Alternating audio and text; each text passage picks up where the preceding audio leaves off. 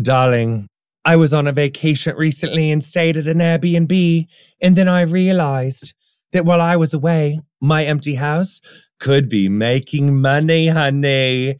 If you're someone like me that is busy and not home all the time, your home could be an Airbnb. And it's actually pretty simple to get started. Even if you don't have a whole house, you could start with just a spare room. Personally, I really enjoy staying at Airbnbs. I really do. I love a good Airbnb. Who is that? Come back, British you. And it really is a great way to like support local economy and support local people. So Airbnb is fabulous. And I know I was doing my British voice earlier, but we love Airbnb. So think about what you could do with some extra cash, whether you're looking to treat yourself to something nice like a shopping spree or a spa day or start a whole side hustle. Airbnb can help you be that person. Your home might be worth more than you think. Find out how much at airbnb.com slash host. Let's face it, I'm not going to stop treating myself anytime soon, and neither should you. But what I should stop doing is paying for me time with whatever random credit card is in my wallet. NerdWallet lets you compare top travel credit cards side by side to maximize your spending. Some even offering 10 times the points on your spending. So what could future you do with better rewards? Honey, is it like a gorgeous free flight that you would have had to have paid for, but honey, you're saving that flight money? Is it a gorgeous room upgrade? Is it like a gorgeous like two bedroom suite instead of a one bedroom suite so your like in-laws or like your friend could stay over there in that room so you don't have to like hear them doing whatever with what they're doing in your your guys' room? Is it like really adulting? Oh, I love adulting. And you know what else I love? Is not waiting to make smart financial decisions. I also love paying my credit cards off in full every month because like yes good credit. So let's like do try to do that and like making responsible decisions which we love. Um but anyway don't wait to make smart financial decisions. Compare and find smarter credit cards savings accounts and more today at nerdwallet.com nerdwallet. Finance smarter. Reminder credit is subject to lender approval and terms apply. In the brand new book dear bi men Author, peer counselor, and creator of the hashtag Bisexual Men Speak, J.R. Yussuf offers an unapologetic guide for readers who are Black, Masc, and Bi. The book features cutting social analysis, personal stories, and reclaims bi plus visibility in a culture of erasure. It also offers practical feedback on how to unlearn internalized biphobia and homophobia, fight back against erasure and stigma, navigate sex, dating, partnerships, marriage, friendship, and much more. It's available now wherever books are sold. North Atlantic Books is offering listeners 25% off plus free shipping. Purchase Dear Bi Men at www.northatlanticbooks.com and use code CURIOUS25 at checkout for 25% off and free shipping. US mailing address required. Oh my god, oh my god, oh my god. Oh my god. You guys, I do kind of feel like I became like the Susan Lucci podcasting in the sense that, you know, getting curious have been number two several times. And I was so comfortable with that and so grateful for that. Like, who even gets to have a number two podcast? And then I was like, you know, number one, which is probably not something that like baby getting curious is like going to have. And like, who needs to be number one? Okay, but like, obviously that's a lie because like, who doesn't love to be number one and you get so close and it's like Susan Lucci. I just want that. Hey! And she finally got that number one spot. And I just want to say, Thank you guys so much for every single one of you that like downloaded and wrote a review and and and told your friends and and for and for the amazing writers that wrote pieces about getting curious and just like for everyone that's supporting getting curious like I thank you so much like thank you for like listening to me attempt to learn and formulate sentences um I'm like so blown away and I'm like so honored by you guys and I love you so much. And uh, without more of me freaking out, let's get to this episode of Getting Curious. Welcome to Getting Curious. I'm Jonathan Van Ness, and every week I sit down for a 30 minute conversation with a brilliant expert to learn all about something that makes me curious. This week, I'm curious about traumatic family separation and how it affects children with Dr. Elizabeth Barnert. Hey. Welcome to Getting Curious. This is Jonathan Van Ness, and this week uh, I'm I I would say excited I'm using that word loosely because I'm not excited to talk about the subject necessarily because it's devastating and tragic. Um, comma, I am excited to have you here, uh, Dr. Barnert, Which interesting story, you guys. We actually know each other. Uh, tell you tell the story. Sure. First of all, thank you for having me here. Um, about three years ago, I got one a haircut in an auction at our preschool that Jonathan had donated, and I had the marvelous experience of meeting you, relaxing for about two hours, and getting a fabulous haircut. It's wonderful to see you again. Well, you too. Um, and I'm so excited that you're here. So basically, uh, Mary is this amazing uh, producer who I work with, and uh, she works with me here on Getting Curious. And I was talking to her, and I was like, you know, obviously. Um, child separations at the border has been something that's been very much in the news and it's been something that's been on the forefront of everyone's minds. And I wanted to talk about what is going on at the border and like what the American government is responsible for right now is like appalling and abhorrent and like has to stop and we have to figure out how to reunify these families. But what I was curious about is what are like the long term um, effects for these children and like what they go through. And to take it back to hair, because in my head a lot of times things come back to hair. It's like you can do a million amazing haircuts and people like aren't going to write home and tell their mom about like this you know great haircut that they got. But if someone gets like an awful haircut like they're going to tell everyone about that. And if the goal of like protecting the border is like to make us a more safe place like to me it's like we've now made like all of these kids who like think like they're going to be so traumatized like at the hands of our government. Like you've made all these people who've given like not just a bad haircut you've like scarred their souls you know? So it's like even worse than a bad haircut. So I feel like we've given a lot of people really messed up haircuts, but to their souls. So I'm worried about it. And I want to have you tell us about it.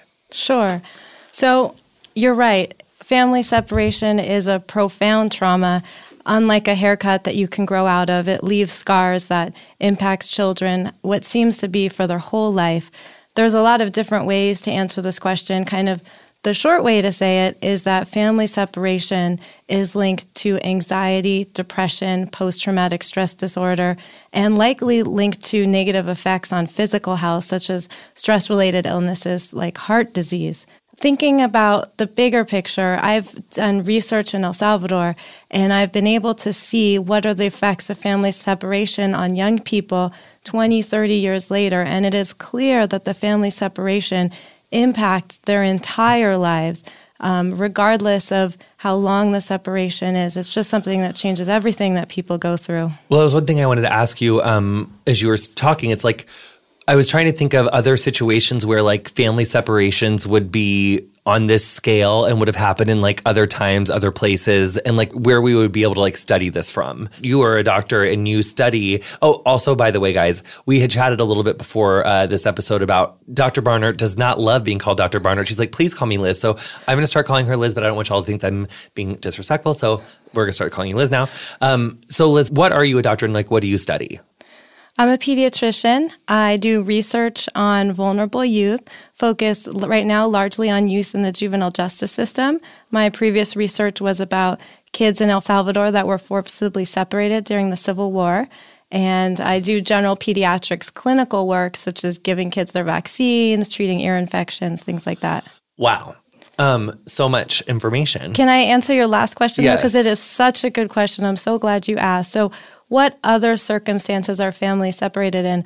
I am really grateful to the media for paying a lot of attention to these issues of separation that are happening at the border I think for a lot of people that work in the field, it's very clear to us, like you acknowledge that we're creating a lifelong trauma. And there are also many other ways that children are separated from their families. So even before this zero tolerance policy from the Trump administration, we had a lot of families separated through these cycles of immigration and poverty, entire generations, this concept of transnational families, where your concept of who is a nuclear family. I've never even heard of a transnational family.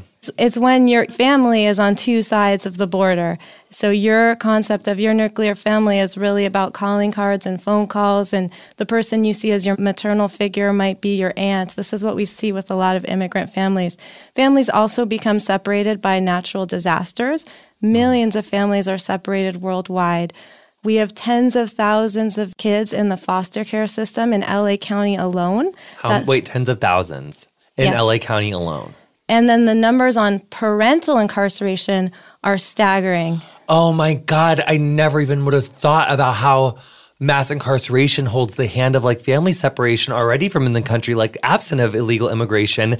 And we've talked about this before and on this podcast, but the way um, that marijuana came to be criminalized in this country, along with crack cocaine, was like definitely made in the 70s by the Nixon administration to like further you know, incarcerate like people of color and people that were more vulnerable to using those drugs in the first place whereas like the drugs that their white counterparts use were like less criminalized like cocaine and um like acid Cause, or no, no, they did acid and weed the worst, and then they did crack second. Like, right? Do you know about this from the Thirteenth? That documentary with the yes, YouTuber? yeah, it's very powerful.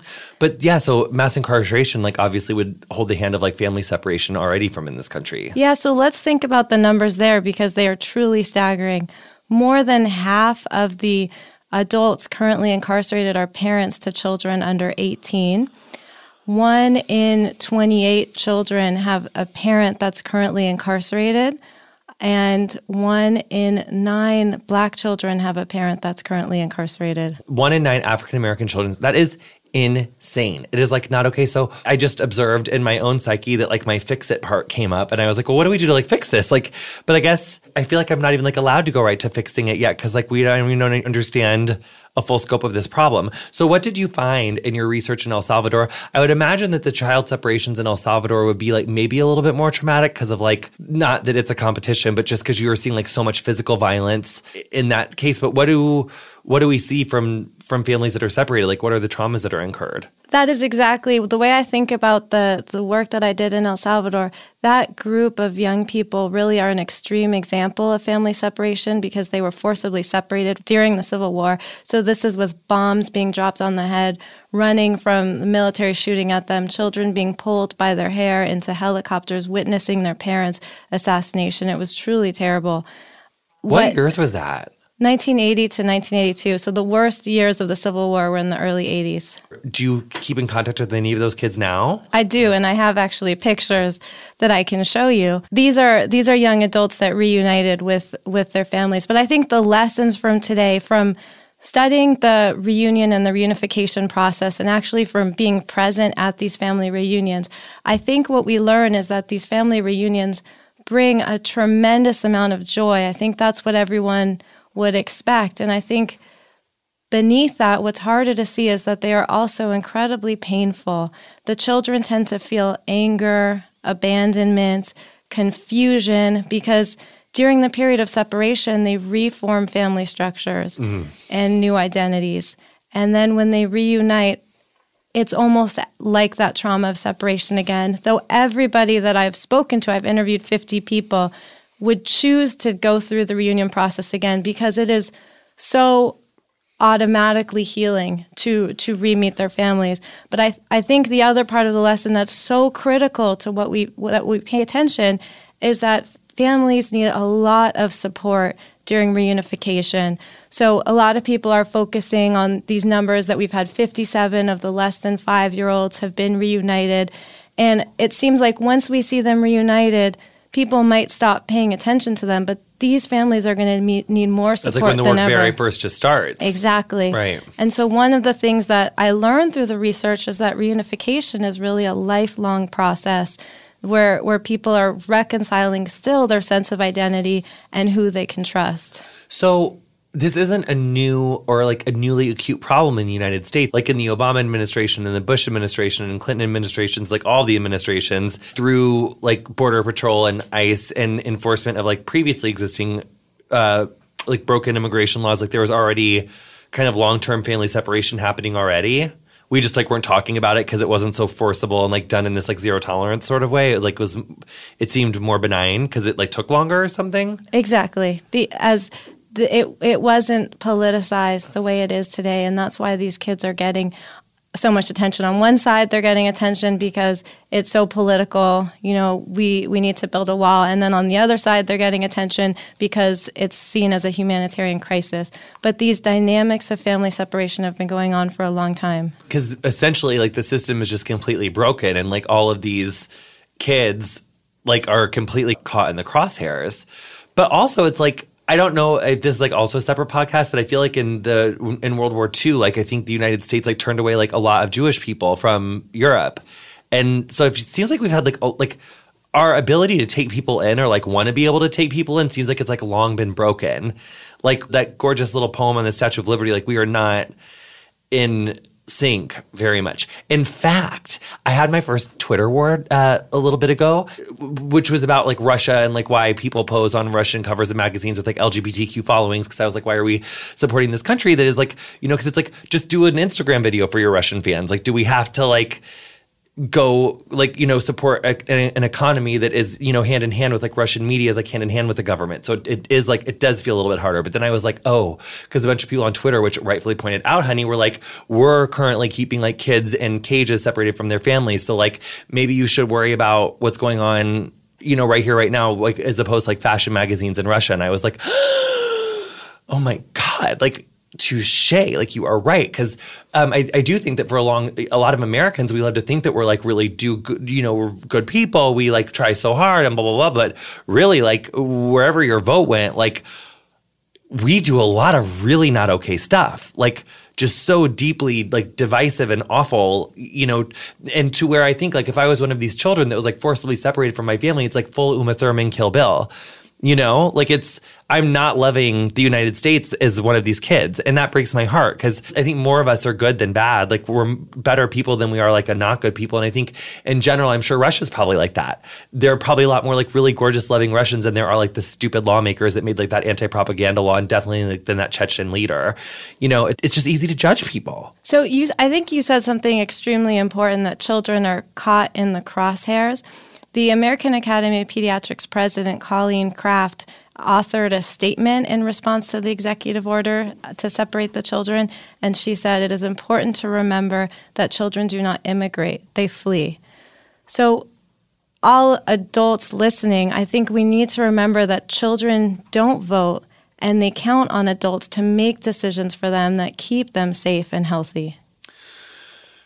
So, how did that go down. Like Donald Trump made an immigration order or he just made an executive order that was like, so from now on, if you come in the United States with a child, like you're not entitled, like you don't retain the right to keep your child. Like that's what the executive order said? My understanding was that the I'm not an expert on immigration policy, but my understanding is that the zero tolerance policy basically said that as soon as adults enter, they can be criminalized for the crime of entering the country illegally, and part of that process involves taking them and taking their children away, and the place children were put was largely in detention centers. Which is just like unfathomable that we would think that that's like and but also by the way the other thing is like someone's getting rich off that like these private prisons and like these detention centers that like all these undocumented people are taken to, like someone makes so much money for that. It's insane. Like I don't know exactly where like that chart is, but she's somewhere and she's very unattractive, but she's making a lot of people very rich. So, what does for you what does like a day in the life of you look like now? Like what do you do? Who do you talk to? Where do you read the things? Where do you work with the people? Like what happens? So right now, I'm I'm a professor of pediatrics at UCLA. The m- most special part of my day, and probably the hardest, is getting my kids ready and off to school. One is six, and the other is turning four Aww. this month. So dropping one off at the preschool where you donated the haircut, uh-huh. and the other off at elementary school, and then zipping into UCLA in my research office where I'm working as hard as I can to get um, crunch data, get evidence out that helps people understand family separation, juvenile justice. Uh, we're doing right now a study with the LA County Department of Health Services and Juvenile Justice System. If it's a Tuesday, I'll be in my clinic um, in UCLA Westwood. And, you know that that reminds me actually one story worth telling from clinic. About four or five months ago, I met a family. It was a mother, four children. Um, Latino family. The two oldest children were on the floor in the room playing cards. They were maybe eight and 10. And then the child who was our patient was four years old, like my son. And then there was a younger child who was behaving so well and watching her siblings, and one mother. And what the mother was telling us was that their, their father had been deported. And ever since the deportation, the daughter who was our patient, the four year old, could no longer go to preschool. And the reason she couldn't go to preschool was because her sense of trust and security that her mother would be there for her at the end of the day was broken. Ever since her father departed, she had developed such anxiety about separation. Also, as a pediatrician, kind of looking at the whole picture of the child, if you looked on her growth curve, it was very clear that her weight had shot up into the obesity range, corresponding with her father's d- deportation. Like looking for something to like control, like assuage your feelings, like make you know comfort yourself through like an extremely uncomfortable time. Um, yeah, it's like second major cry for the moment. Um, so you know, I would imagine that as a doctor and as a mother, like these last like few months have been like kind of I mean, bitter, bitter, but there's like a parenthesis of sweet in the sense that it what you've been because you've been studying this for a long time, and you your field of study has kind of hit the lottery of like relevance of what we're talking about. And is there anything we're going to take a break in a second, but is there anything that's going on that has given you any kind of like hope out of like any of this, like or any policy or anything concrete? Like, have you seen any good ideas? I love that the media is listening. I'm very proud of the American Academy of Pediatrics for taking such a strong stance. I, I personally feel a lot of pressure and determination to share the voices of the community in El Salvador that I was privileged to meet that trusted me with their stories. I had a mother, she was one of the founders of the, organ- the human rights organization I worked with in El Salvador. And after my interview with her, she put her hand on me and she said, "When when you go back to North America, you tell them what happened to us." And so that's what I'm here to do. I mean, that is so beautiful and so incredibly touching and like your spirit and what you work towards is like so inspiring and thank God that there's people like you in the world that are like able to do this work. Cause I think so many people are like, this is so heartbreaking and like devastating. It's like something they could not look at. Um, so, on that note, listen to this commercial, and we're going to be right back uh, with more Getting Curious after this.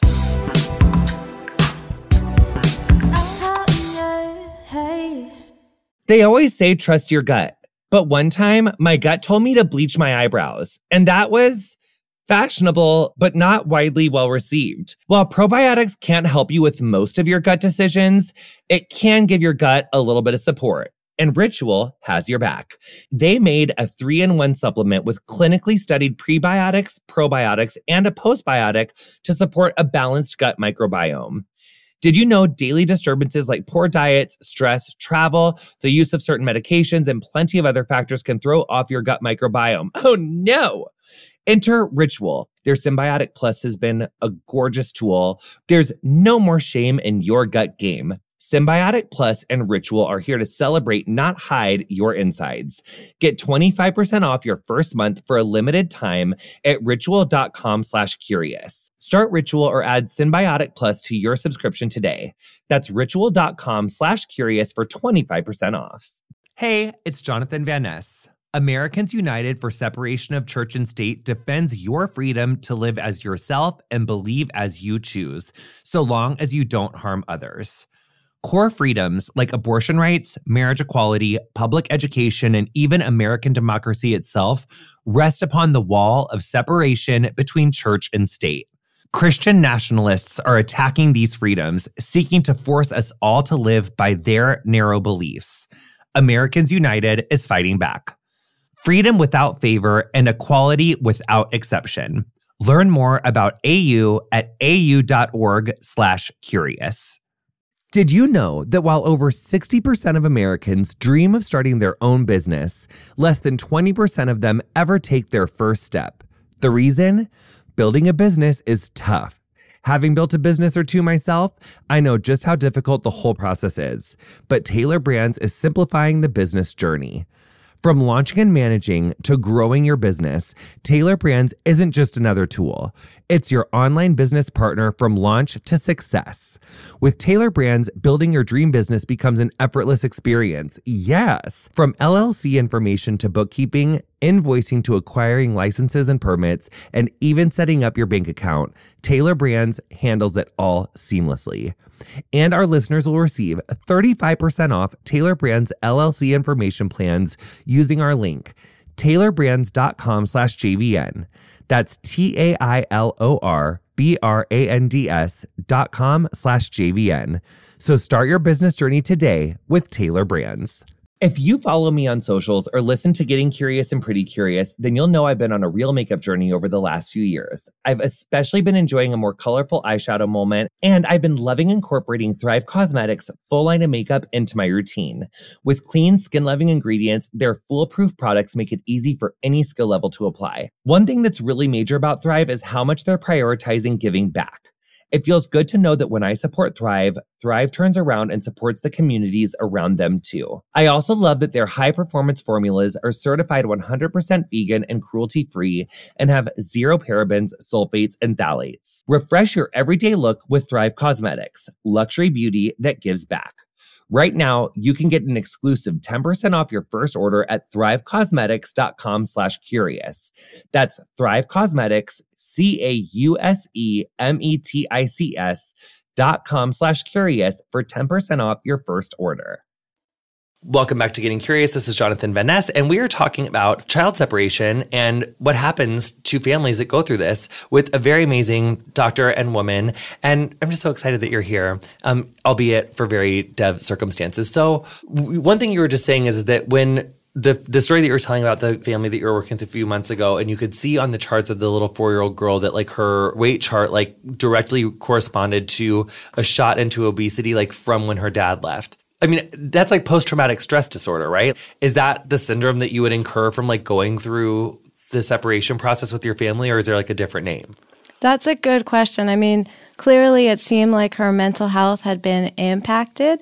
I didn't get to the level of, of, you know reaching the diagnostic criteria, and I would you know refer her to a child psychiatrist to do so. Um, but clearly, it, it seemed like her her psychological world was strongly impacted by her her separation from her father. So, what else happens to kids that go through this? Like, what's like the biology behind like the behaviors and the physical stuff that kids would go through from going through this process? So, I think the concept of toxic stress is, is very useful for understanding what's happening to these children. So, toxic stress is when you have a stressful event, your stress response turns on fight or flight, the stress hormones, cortisol hormones.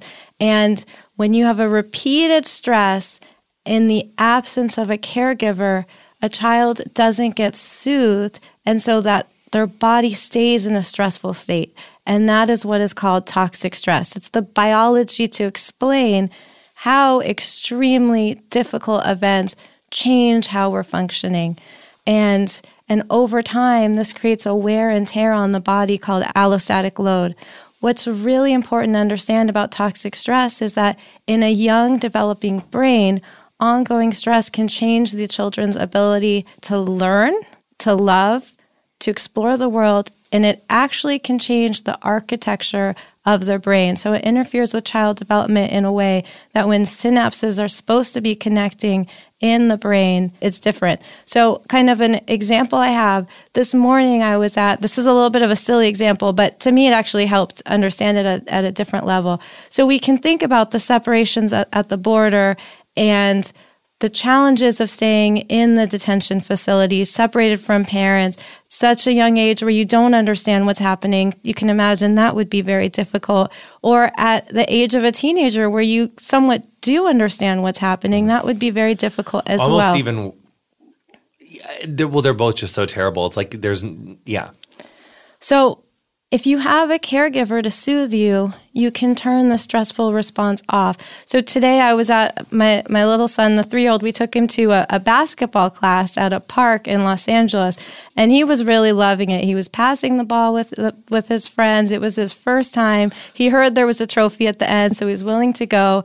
And then they asked him to dribble, and this was in front of everybody, and he couldn't dribble. He was hitting the basketball with his fist. He was throwing it ahead of him. Ugh. It wasn't working. Yeah, we hate to dribble. And hate it. I wasn't paying attention to him. I was looking the other way, and the next thing I know, he's run over to me and he's climbed onto my lap and he needed a hug.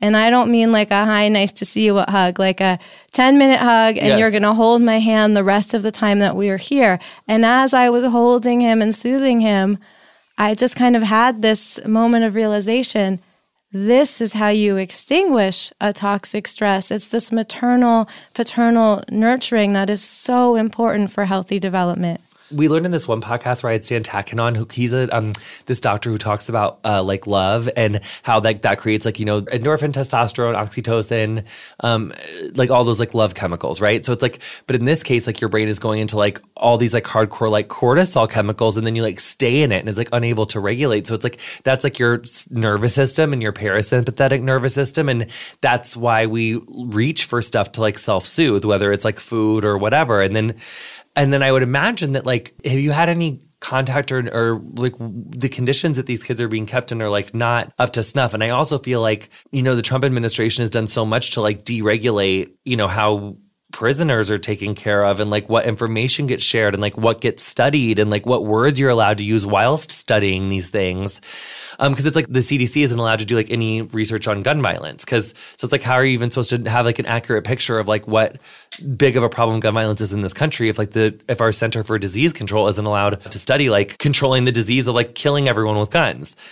So, what are some of these conditions that that we're seeing these kids being kept in, like on the information that is being allowed to come out? I don't, I don't know in detail for this. I've really been relying on what I've been seeing in the news. I know people are describing it like cages. Children are kept without kind of developmentally appropriate surroundings like toys and books. Instead, they're just sort of in empty spaces, from what I've understood, with like concrete with floors thermal, and like fences and stuff. Exactly, and then a metallic blanket, and that's that's too cold. Like one of those like metallic blanket things. Yeah, it's insane. Ugh. So, is your nervous system being stuck in the state of uh, toxic stress for long periods of time like fixable? Or is that really what like family reunification is and that's what we're talking about. Yeah. So for toxic stress, you, the immediate step is to end what's causing the stress. And I think the research is very clear. The guidelines from the American Academy of Pediatrics are very clear that family reunions and reunification should be expedited and supported as soon as possible. We should stop family separations. The UN Convention on the Rights of the Child, the UN Declaration of Human Rights also support these notions.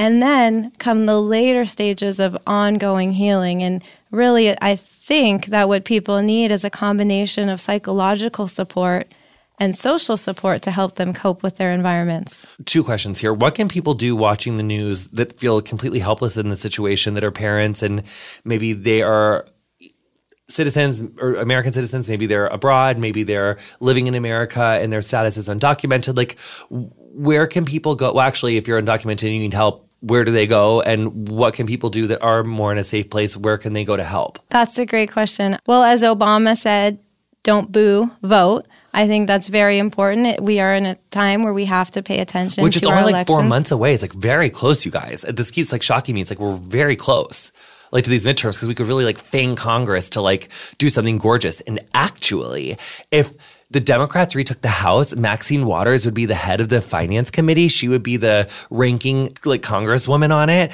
Then she would actually be able to like get some of his bank records, which I think would be gorgeous. Um, and but the way the polls are right now is like I think that we probably wouldn't take the Senate, but like who knows? It's four months away.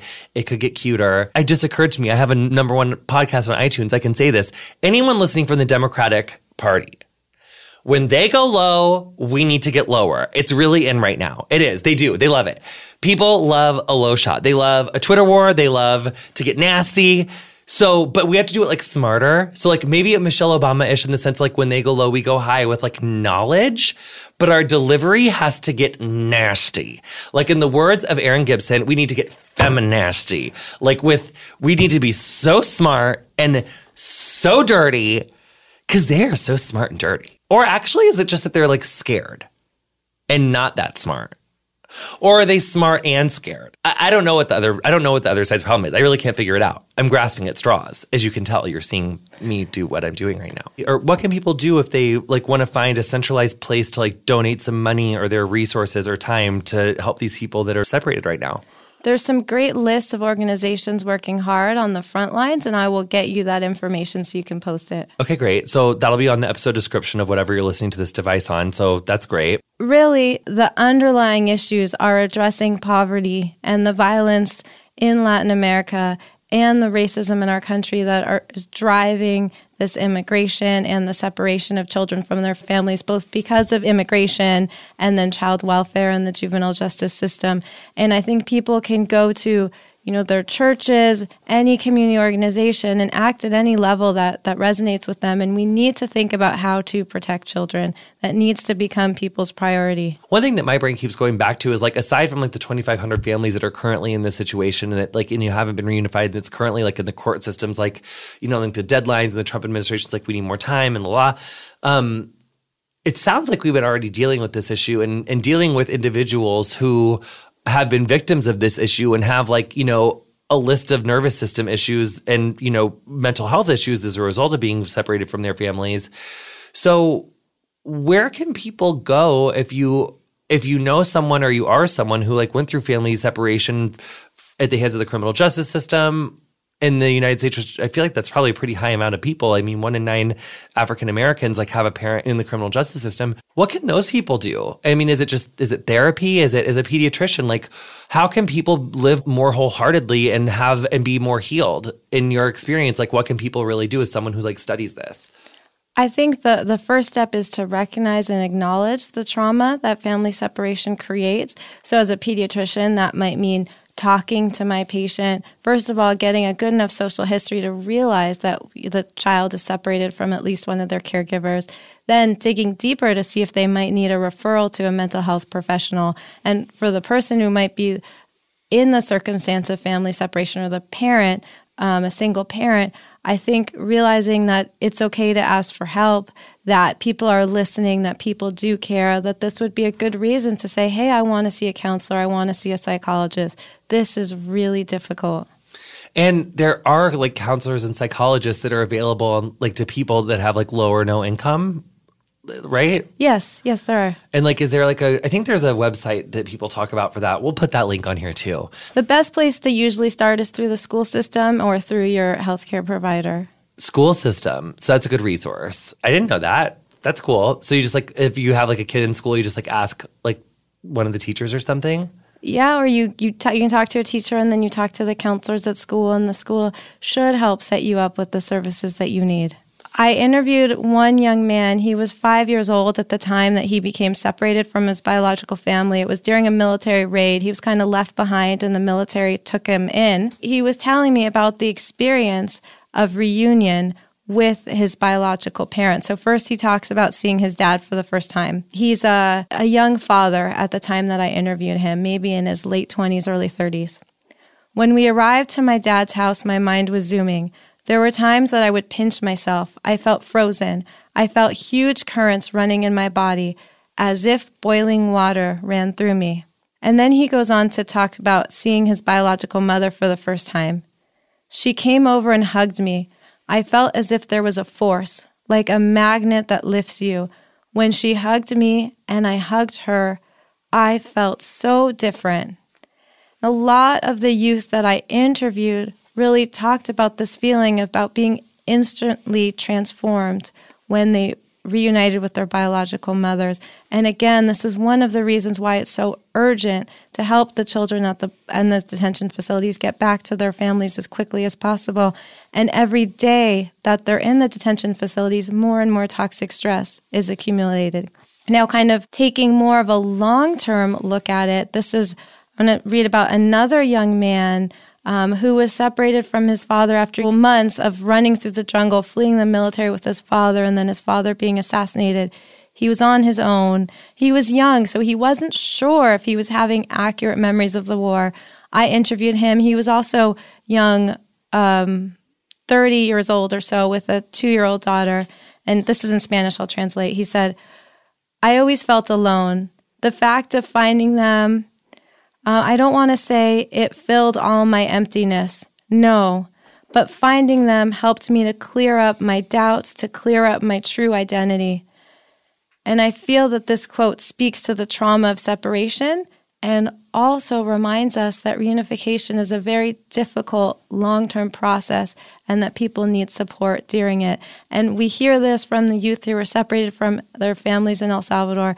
And I believe that this is what we'll be hearing 10, 20 years from now as the children who are separated now grow up.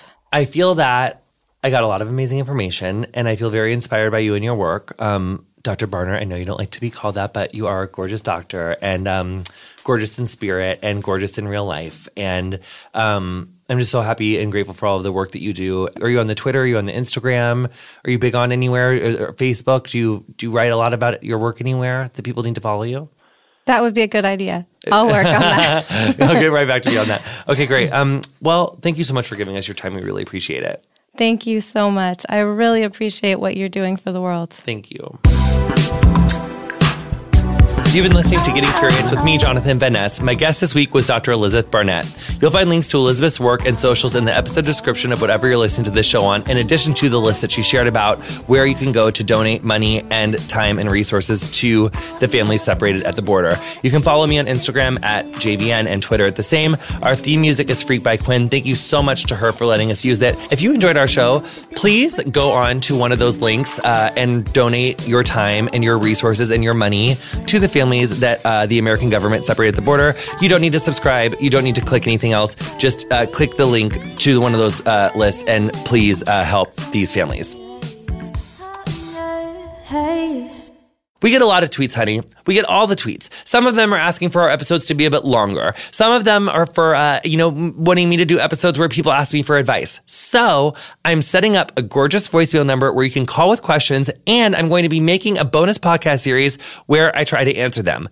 Like, I don't know what's going on with your hair. Like it's, she gets so oily and you just can't get through and you try all the things, but it doesn't work. Or like, I don't know how to exfoliate. Or like, this girl will not pay no attention to me or this guy will not leave me alone. It's kind of like a dear Abby, but she's kind of beauty and then she's kind of life and she's kind of, you basically just like ask me stuff, you know, based off of my life experience. Um, am I a doctor? No. Should you take my advice? You be the judge of that. Uh, I, I'm just making you a gorgeous bonus podcast series that I want you to take part of. So uh, keep your questions as short as possible, but cute. Uh, we want to keep them focused. And as you can see, that is an issue for me. So uh, use a fake name if you want to remain anonymous, or you can re- uh, tell us your real name if you want to not be anonymous, uh, but make sure you know. Um, and leave your phone number if you're willing to have me call you back. So, honey, leave that number. Uh, the show will be coming to Stitcher Premium later this year. The number is 323 606 9351. Again, that's 323 606 9351. And don't worry if you can't remember it. We'll include it in the show's episode description so you can just open your phone and find it there. Problems, advice, or whatever you're curious about, give me a call 323 606 9351.